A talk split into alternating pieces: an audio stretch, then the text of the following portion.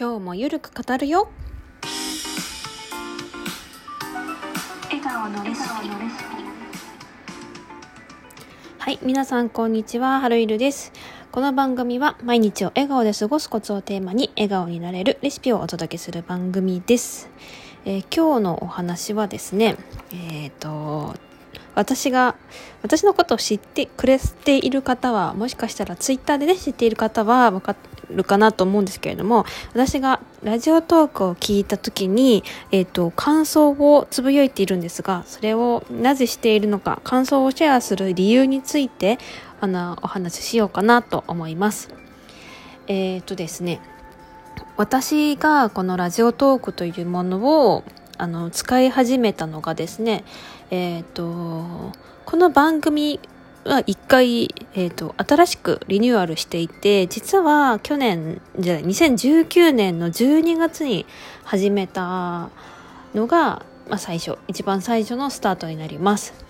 でうんと、まあ、2何ヶ月か経ってちょっとそっちの最初の番組を消してしまって今のこの番組を立ち上げているんですけれども、えっとそのね一番最初2019年の12月に始めた時うんとその時代を知っている人はねまだまだ少ないのかもしれないんですけどその当時は、えっと今みたいにライブ配信もないし、えっとお便りも有料のなんかギフトを送ってのお便りしかないし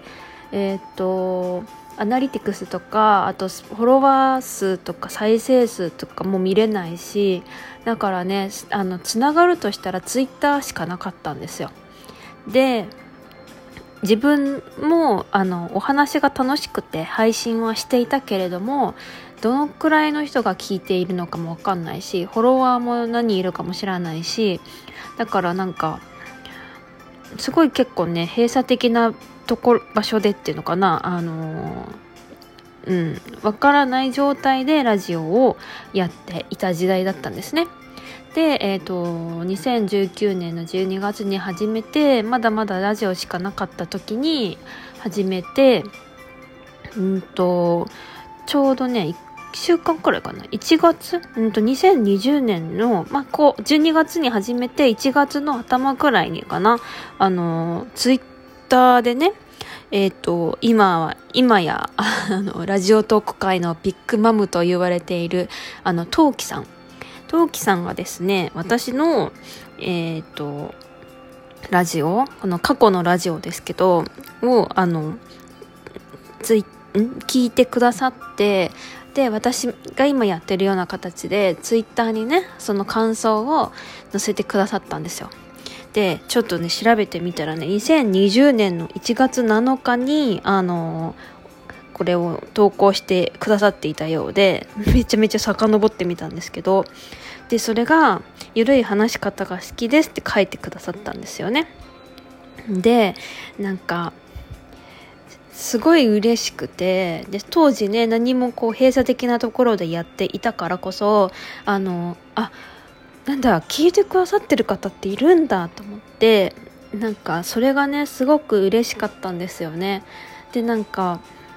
私のその話し方ゆるい話し方が好きですって言ってくださるっていうことはあちゃんとこう聞いてくれて感想を述べてくれてでしかも私ってゆるい話し方してるんだみたいななんかそういうね風にこう感想をくださったことがすごく嬉しくてだからねこの閉鎖的なところでラジオをやってこの誰が聞いてるかもわかんないけどとりあえずラジオを投稿してみててで聞いてくださってる方がいてでしかもその感想までくださるっていうのがもう本当にその時嬉しくてだから今今もさはさそのラジオ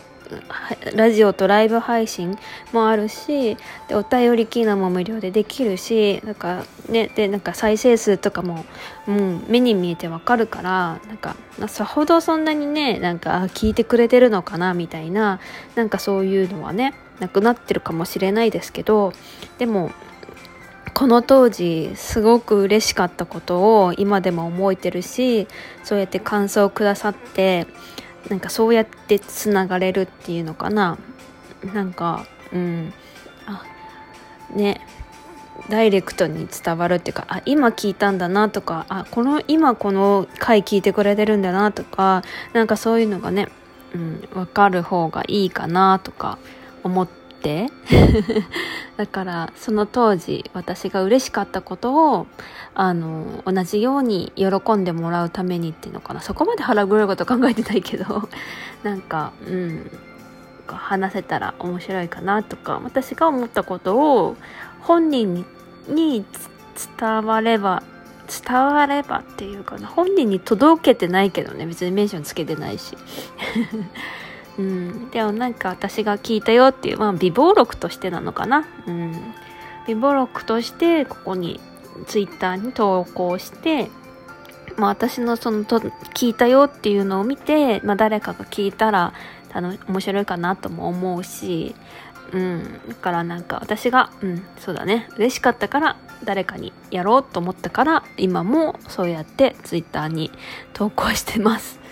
うん、そんなにねこう深い理由はないんだけど、うん、でもそれがとてもとても嬉しかったから今でも私は投稿を続けてます。はい。そんな感じです。